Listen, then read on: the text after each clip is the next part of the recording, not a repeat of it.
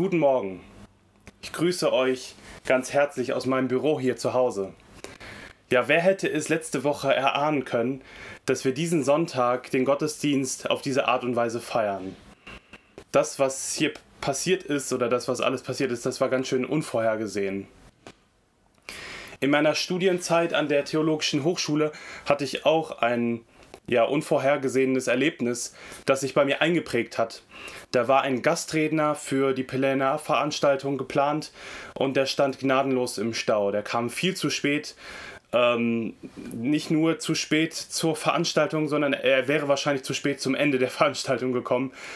Ähm, ja, eine nicht so schöne Situation. Und einer meiner Dozenten, der ging dann mit seiner Bibel unterm Arm nach vorne und brachte uns diese schlechte Neuigkeit und sagte, mein Vater hat immer gesagt, ein Prediger sollte jederzeit bereit sein, zwei Dinge zu tun, zu predigen oder zu sterben. Dann hat er gesagt, ich, ich hoffe, dass das bis das Letztere eintritt, dass da noch ein bisschen Zeit ist, aber ich möchte euch gerne heute ein Wort weitergeben. Und dann kam ehrlich gesagt eine richtig, richtig gute Predigt. Und mir war beim Hören klar, dass ähm, diese Predigt nicht auf Papier steht, auch nicht in seiner Bibel, sondern dass sie in seinem Herzen ein, eingeschrieben ist. Dass es etwas ist, was ihn schon länger bewegt und was auf seinem Herzen liegt. Normalerweise liebe ich ja, so einen großen Vorlauf vor Predigten zu haben, wo ähm, ja, ich eine Bibelstelle oder ein Thema, das mir vorher fremd ist, ähm, ja, mich da reinarbeiten kann, dass es an meinem Herzen arbeitet und daraus reift dann eine, eine Botschaft oder eine Predigt. Diesmal ist es so, dass die Bibelstelle und dass, dass, dass ich das ein Thema nehme, das schon länger an meinem Herzen arbeitet und das mich persönlich sehr herausfordert. Und ich gebe euch einen Impuls passend zur Fasten- und Gebetszeit. Ich weiß nicht genau, ob ihr mal bei einem Treffen dabei wart, ob ihr die, diese Gelegenheit ergriffen habt, aber auch alle, die, die zu Hause ähm, immer wieder an, an uns als Gemeinde gedacht haben. Ähm, das ist jetzt für euch und ja, für euch alle. so gerne hätte ich eigentlich in diesem Gottesdienst gehört, ähm, ja, von euch gehört, was Gott bei euch in den vergangenen zwei Wochen bewegt hat. Das müssen wir echt mal nachholen, ähm, dass wir da Zeugnis einander geben. Es geht heute um das Thema Hingabe in meiner Predigt. Und wir beten und singen ja gerne ähm, davon, dass wir gerne mehr hätten, mehr von Gott, mehr von seiner Liebe, seiner Kraft, ähm, seiner Gnade, dass wir mehr von seinem Wirken unter uns sehen. Und das ist auch gut so, denn wir sind abhängig von Gott, von seinen guten Gaben, die er uns schenkt, von dem, ja, was wir, aus seiner Hand empfangen. Heute möchte ich mal andersrum fragen, wie viel hat Gott eigentlich von dir? Wie viel hat Gott von dir? Ich merke selbst, wie, wie schnell wir darin sind, unser geistliches Leben daran zu bemessen, ja, wie viel Segen wir vielleicht erfahren haben oder wie viel Erfolg wir haben, wie viele Gaben uns Gott geschenkt hat. Aber wenn wir nur auf diese Dinge schauen, dann haben wir echt den falschen Fokus, dann sind wir mit der falschen Brille unterwegs. Und ich erkläre das mal anhand des Themas der Finanzen. Ich weiß, es ist ein bisschen äh, ein sensibles Thema. Wir sind total schnell ähm, dabei zu sagen, mir gehört mein Geld, das ich besitze. Äh, alles außer den Zehnten. Und das spende ich ja für Gott. Das ist für Gott. Und das sagen wir, anstatt zu sagen, Gott gehört alles, mein ganzes Geld, alles, was ich habe, das habe ich von ihm empfangen. Und weil ich weiß, dass es von Gott ist, diese Wahrheit, ähm, drücke ich es dadurch aus, dass, dass ich so lebe, dass ich von Herzen gerne gebe. Dass ich ähm, in der Gemeinde mein, mein, ähm, eine Spende gebe, dass ich Bedürftigen spende, dass ich in die Mission spende und für meine Nöte, für meine Bedürfnisse ist auch noch gut versorgt. Gott sei die Ehre dafür da ist eine ganz andere Haltung, eine ganz andere Herangehensweise. Wir sagen ja, dass das allerwichtigste Gebot ist, dass wir Gott und seinen Herrn lieben von ganzem Herzen, von ganzer Seele und mit aller Kraft. Und eine Sache, die Liebende tun, ist, sie verschenken sich, sie verschenken ihre Zeit, sie verschenken das, was sie haben, sie teilen alles miteinander. Für einen Liebenden ist Geben seliger als Nehmen auch wenn der Preis hoch ist. Ja, wie geht's dir mit dem Thema Hingabe? Vielleicht würdest du dich als einen, auch als einen hingegebenen Christen bezeichnen. Oder vielleicht sagst du, hm, Ja, also ich, ich glaube an Gott, aber wie viel Gott von mir hat, ist schon eine spannende Frage. Paulus schreibt in Römer Kapitel 12 in den Versen 1 bis 2 davon, was es heißt, mit dieser Haltung der Hingabe zu leben. Ich möchte die Verse euch gerne vorlesen und ihr dürft gerne mitlesen. Weil Gott so barmherzig ist, fordere ich euch nun auf, liebe Brüder, euch mit eurem ganzen Leben für Gott einzusetzen. Es soll ein lebendiges und heiliges Opfer sein, ein Opfer, an dem Gott Freude hat. Das ist ein Gottesdienst, wie er sein soll. Deshalb orientiert euch nicht am Verhalten und an den Gewohnheiten dieser Welt, sondern lasst euch von Gott durch Veränderung eurer Denkweise in neue Menschen verwandeln. Dann werdet ihr wissen, was Gott von euch will. Es ist das, was gut ist und ihn freut und seinem Willen vollkommen entspricht. Ja, ich möchte ein paar Punkte aus diesem ähm, aus diesen zwei Versen ziehen, aber erst möchte ich gerne, dass wir kurz zur Ruhe kommen und ähm, ja, mit Gott sprechen, ihn einladen, dass er zu uns spricht. Ja, hab Dank, Gott, lieber Vater, dass du hier bist, Herr, dass du bei jedem Einzelnen von uns bist, in unseren Wohnzimmern oder vielleicht auch Schlafzimmern, Herr, und du hast alles gegeben, Herr, du hast das Kostbarste aufgegeben für uns in Jesus. Und wir, ähm, ja, wir wollen einfach hören, was es heißt, uns ganz dir zu verschreiben, uns ganz dir hingeben. Und sprich du uns an, Herr, sprich du zu unserem Herzen und fordere du uns heraus, Herr, durch deinen Heiligen Geist, dass wir uns dir ausliefern. Hab Dank, Jesus. Amen. Der erste Punkt, den ich aus diesen Versen ziehen möchte, ist Hingabe bedeutet Antwort geben. Vielleicht ist jemand von euch innerlich etwas zusammengezuckt, wenn hier von einem Opfer die Rede ist. Im Alten Testament hat das Volk Gottes ja Tiere geopfert oder hat Opfer dargebracht. Und äh, wenn wir jetzt Paulus hier so lesen, dann ähm, könnte man meinen, dass wir selbst auf diesen Altar opfern, um uns dann aufzuopfern. Man kann dann zu Recht fragen, ich dachte, dass wir nicht mehr opfern müssen, um Gottes Gunst zu gewinnen. Und ich möchte dich beruhigen, ja, es ist so, wir müssen Gottes Gunst nicht mehr gewinnen. Das Kreuz ist der Ort, wo Jesus ein für alle Mal Versöhnung zwischen Gott und dir geschaffen hat. Und das ist ein, eine Realität, ähm, die für unser Leben gilt, wenn, wenn, wir das, ähm, wenn wir das angenommen haben. Das Kreuz ist der Ort, an dem Gott ein für alle Mal gezeigt hat, äh, wie barmherzig er ist. Wir müssen uns nicht mehr aufopfern. Wir müssen nicht mehr ähm, ja, uns auf diese Art und Weise hingeben. Das Opfer, von dem, hier die, von dem hier die Rede ist, setzt voraus, dass wir diese Barmherzigkeit Gottes in Jesus, ja, in dem, was Gott für uns getan hat, dass wir die bereits erkannt und erfasst und erfahren haben. Ja, diese Verse sind die, die bekanntesten Verse, ähm, die darüber sprechen, wie wir auf Gottes Barmherzigkeit antworten dürfen. Und mit unserem Opfer antworten wir in Dankbarkeit auf Gottes Barmherzigkeit, auf das, was er in Jesus getan hat. Und dabei schlüpfen wir interessanterweise, wenn man sich den Text ein bisschen genauer anschaut, ähm, in eine Doppelrolle von Priester und Opfertier.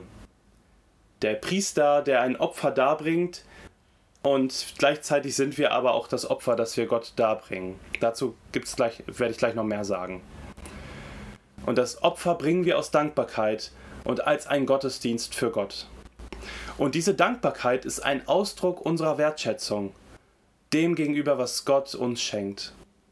Und wenn du Gottes Barmherzigkeit erlebt hast, wenn du ähm, ja, dass das in deinem Leben Realität geworden ist, dass Jesus für dich gestorben ist, dann hast du echt einen Grund, um Gott zu loben, um ihn zu preisen. Ähm, wir geben Antwort auf dieses Rettungshandeln Gottes. Aber jetzt kann man zu Recht fragen, können wir Gott überhaupt irgendetwas zurückgeben? Alles, was wir haben, haben wir eigentlich von ihm empfangen. Wie soll das funktionieren? Und es ist ein bisschen so, wie ähm, wenn meine Tochter ein Blatt Papier nimmt und mir ein Bild malt. Ja, die, das Papier ähm, holt sie sich meistens hier aus meinem Büro ab ähm, und die Stifte, die hab, haben wir irgendwann gekauft für sie. Ähm, also eigentlich gehört das Ganze mir und äh, wenn sie mir ähm, was malt, dann macht sie das mit, mit den Sachen, die ich ihr quasi gegeben habe. Aber trotzdem freue ich mich total daran, wenn sie mir ein Bild malt und mir dieses Kunstwerk schenkt. So ist es auch mit Gott. Wir können ihm eigentlich nichts geben, was wir nicht von ihm empfangen haben. Unser ganzes Sein haben wir ihm zu verdanken. Aber was wir machen, können, ist, uns selbst Gott hinzugeben. Unsere Leiber, wie es hier heißt, oder wie es in älteren, älteren Übersetzungen heißt. Und das ist interessant, weil in Römer 6, da hat Paulus noch davon geschrieben, dass in einem Leben, wo die Sünde herrscht, ähm, dass der Körper zu einem Werkzeug für das Bösen wird. Der Körper zu einem Werkzeug für das Bösen und jetzt in dem Leben eines Menschen, der Gottes Barmherzigkeit ergriffen hat, da wird der Körper zu einem Werkzeug der Anbetung, zu einem Ort der Anbetung. Und das tut er, wenn er im Gehorsam gegenüber Gott unterwegs ist und in der Liebe zu seinem Nächsten. Ja, es kostet uns was. Es kostet uns was, uns Gott hinzugeben. Liebe verschenkt sich, habe ich schon gesagt. Bei einem Opfertier kostet es dem Tier das Leben. Kostet, uns, kostet es eigentlich bei uns weniger, wenn wir auf diesen Altar klettern? Ich glaube nicht. Ich glaube, dass ähm, dieser Gottesdienst, dieses Opfer, das kostet uns allen. Wir haben uns mit Haut und Haaren Gott verschrieben. Es ist unser ganzes Leben. Wir sind dadurch tot und doch leben wir. Aber jetzt leben wir nicht mehr für, ähm, für uns selbst oder für, für die Sünde, sondern wir leben für Gott. Das ist ein großer Unterschied, ein Vorzeichenwechsel. Und dabei gewinnen wir, was uns in Jesus schon geschenkt ist, der sich für uns hingegeben hat. Und wir müssen nichts tun, um Gott zu beeindrucken. Wir müssen uns selbst, wie gesagt, nicht aufopfern. Aber wir haben unser Leben empfangen und aus Liebe geben wir es ihm zurück. Ich sage das nochmal, wir haben unser Leben von Gott empfangen und aus Liebe geben wir es ihm zurück. Das hat mich, das ist ein, ein Satz, der, ähm, ja, wenn, wenn du dich fragst, welche Antwort der christliche Glaube auf die Frage nach dem Sinn des Lebens hat, dann bist du hier auf einer ganz heißen Spur. Wir haben unser Leben von Gott empfangen und aus Liebe geben wir es ihm zurück. Wir stellen uns ihm mit Haut und Haaren zur Verfügung. Und gleichzeitig ist das so praktisch und klar, es spricht in unseren Alltag hinein das, der, der, der, Tempel, von dem hier die Rede ist oder wo dieses, dieses Opfer stattfindet, ist eben nicht ein Tempel irgendwo, sondern es ist ähm, quasi mitten in unserem Alltag angelegt. Wir leben für Gott, aus Liebe zu Gott, wir verschenken uns ihm. Die Frage ähm, ist hier, sind wir bereit, diesen Preis zu bezahlen? Sind wir bereit, uns selbst zu sterben, um für Jesus zu leben? Hingabe ist keine richtige Hingabe, ja, wenn du irgendwie noch die Kontrolle über dein Leben behalten möchtest. Hingabe ist auch keine richtige Hingabe, wenn es Dinge gibt, die du nicht loslassen möchtest. Es kostet dich alles, aber du gewinnst Gott, du gewinnst, das ist diese liebende Antwort. Und wenn ich so darüber nachdenke, dann fallen mir Erinnerungen aus meinem eigenen Leben ein die sich ähm, echt durch, durch Hingabe ähm, ja, ausgezeichnet haben. Und wo diese Hingabe auch was gekostet hat bei mir. Ich greife eine Erinnerung auf, die mich geprägt hat. Ich erinnere mich an ein Vorbereitungsseminar für den Freiwilligendienst, den ich in einem Kinderheim in Paraguay ähm, gemacht habe. Und in der Vorbereitung für dieses Jahr im Ausland wurde mir das Gebet so wichtig. Das hat Gott mir echt aufs Herz gelegt. Und ich habe nicht nur für mich gebetet und für meinen Dienst in Paraguay, das war natürlich total spannend, boah, was kommt da auf mich zu, sondern ich habe ganz besonders auch für meine Familie und für meine Freunde gebetet, die ich quasi hinter mir gelassen habe. Und mir wurde auch sehr klar, dass dieses ähm, Jahr für Gott ähm, nicht nur ein Jahr ist. Und dann komme ich wieder in die gute alte Heimat nach Deutschland und in die gewohnten Bahnen zurück. Gott gab mir da so eine Vorahnung, dass ich für ein Jahr weggehe und wenn ich wiederkomme, dass nichts so sein wird wie vorher. Und das hat mich in dieser Zeit echt ins Gebet gezogen. Und ich habe meine Familie, meine Freunde, Gott immer wieder vor seinen Thron gebracht. Und im Gebet habe ich alles losgelassen und mich Gott ganz hingegeben. Ich wusste, dass er gut ist und, und mich versorgt. Und diese Vorahnung, ja, bewahrheitete sich. Nichts mehr war, wie es, nichts mehr, äh, nichts war mehr, wie es war, als ich wieder wiederkam. Und es kam ähm, ja, krasserweise so viel Zerbruch über meine Familie und auch über meine Freunde, über die ganzen Freundschaften. Ähm, das wurde alles total schwer auf die Probe gestellt. Und in den ersten Monaten, ähm, als ich wieder in Deutschland war, ich meine, der Kulturschock zurück in Deutschland hat wahrscheinlich auch eine kleine Rolle gespielt, da fühlte es sich so an, als ob mein ganzes Leben so einen riesigen Scherbenhaufen glich. Und ich habe mit Gott gerungen. Und ich habe gesagt, Gott, wie kannst du das zulassen? Wo warst du eigentlich die ganze Zeit? Ja, stimmt, du warst in Paraguay, das kann ich bezeugen. Du hast da echt Geniales getan und hast dieses Jahr echt gesegnet. Aber in dieser ganzen Zeit stand ich in deinem Dienst und ich habe dir meine, ich habe dir das alles gegeben, meine Familie und meine Freunde. Konntest du da nicht in Deutschland auch auf die Menschen aufpassen, die mir wichtig sind? Ja, wie war das nochmal? Uns soll es in erster Linie um Gottes Reich gehen und alles andere wird uns zufallen. Wie konnte Gott es dann zulassen, dass da so ein großer Scherbenhaufen entsteht? Es dauerte noch viele Wochen und Monate, in denen Gott sich mein Klagen anhören durfte und meine Wunden versorgte. Gott hatte in dieser Zeit echt viel Geduld mit mir. Aber in diesem ganzen Prozess wusste ich mich von Gottes Gnade getragen. Ich wusste, dass er es gut mit mir meint und dass er mich trägt durch diese Zeit. Es gibt so T-Shirts mit so Sprüchen drauf und da habe ich mal gesehen, das ist jetzt ein englischer Spruch. It's okay to have Jesus and a therapist too. Das heißt, es ist okay, Jesus zu haben und noch, noch einen Therapeut dazu. Es gibt manchmal Dinge, ähm, die, die es brauchen, dass sie verarbeitet werden, die, dass man da mal dran geht. Im Rückblick sehe ich Gottes Wirken in dieser Zeit so deutlich und er hat mein Herz an meinem Herzen gearbeitet und mich durch diese Zeit geprägt. Und es war ein schmerzvoller, aber sehr segensreicher Prozess. Und diese Hingabe war nicht umsonst, denn heute ist diese Erfahrung ein Se zum Segen für andere. Das hat mich geprägt und ähm, es hat mich näher zu Gott gebracht. Ja, Hingabe erfordert Einsatz. Und damit kommen wir zum letzten Punkt. Punkt Nummer drei. Hingabe bedeutet Umkehr. Ja, Hingabe hat etwas mit unserem Denken zu tun. Paulus schreibt hier, wir orientieren uns nicht mehr an dem, was wir in der Welt sehen und was uns da vorgelebt wird. Wir wissen, dass das, was wir in der Welt sehen, nicht mit dem übereinstimmt, was wir bei Jesus gesehen haben. Das Verhalten und die Gewohnheiten Jesus, von Jesus dürfen uns prägen. Das, was wir bei Jesus sehen, das verändert unser Denken. Das, was er getan hat. Wir lassen uns von seinem Wort prägen und werden durch das Wirken des Heiligen Geistes verwandelt.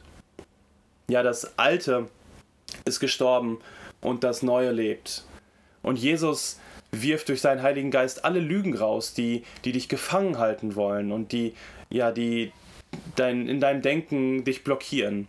Und er lässt dich die Wahrheit erkennen, die dich frei macht. Das passiert auf dem Altar.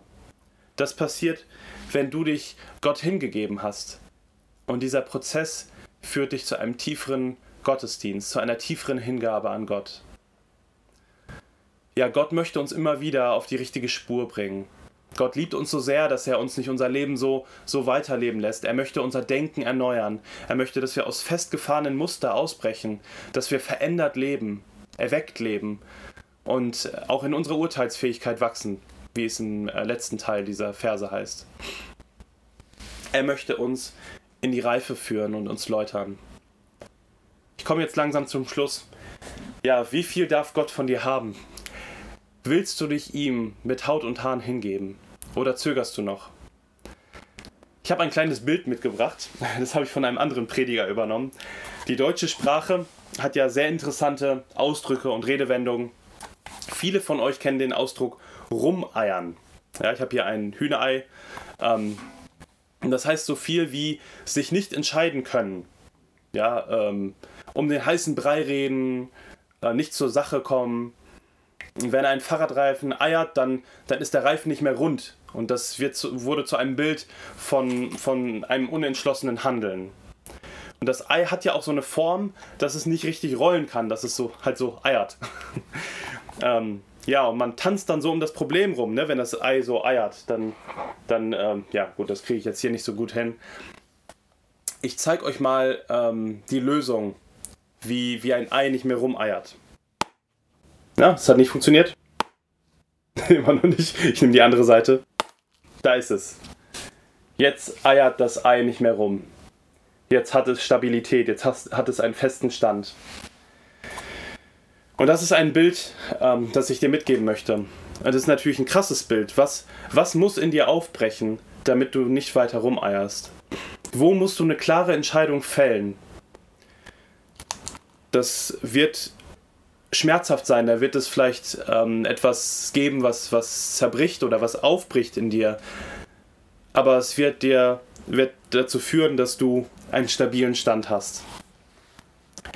Dass du gefestigt bist in Gott. Und vielleicht ruft Gott dich ja heute dazu, dich neu für diese Hingabe zu entscheiden. Vielleicht ruft er dich auf diesen Altar, wo du dich selbst hingibst, wo du dich ganz ihm verschreibst. Ich möchte dich sehr einladen, ähm, ihm dein ganzes Leben zu geben. Ihm kannst du vertrauen, auch wenn Dinge aufbrechen, die vorher unter der Oberfläche waren, auch wenn es schmerzhaft wird. Mach ganze Sache mit Gott. Und wenn du auf dem Altar bist und merkst, dass es schwer ist, dann, dann hüpf nicht runter. Wir sind ja immer wieder versucht, wenn ja, es hart auf hart kommt, ähm, vom Altar zu hüpfen sozusagen. Aber was wir auf dem Altar oft nicht sehen können, ist, dass Gott ähm, an unserem Herzen wirkt, dass Gott Dinge in uns verändert und dass er uns in einen tiefen Reifungsprozess führt. Ich wünsche euch in diesem Sinne Gottes Segen und Bewahrung in dieser Zeit. Macht's gut. Amen.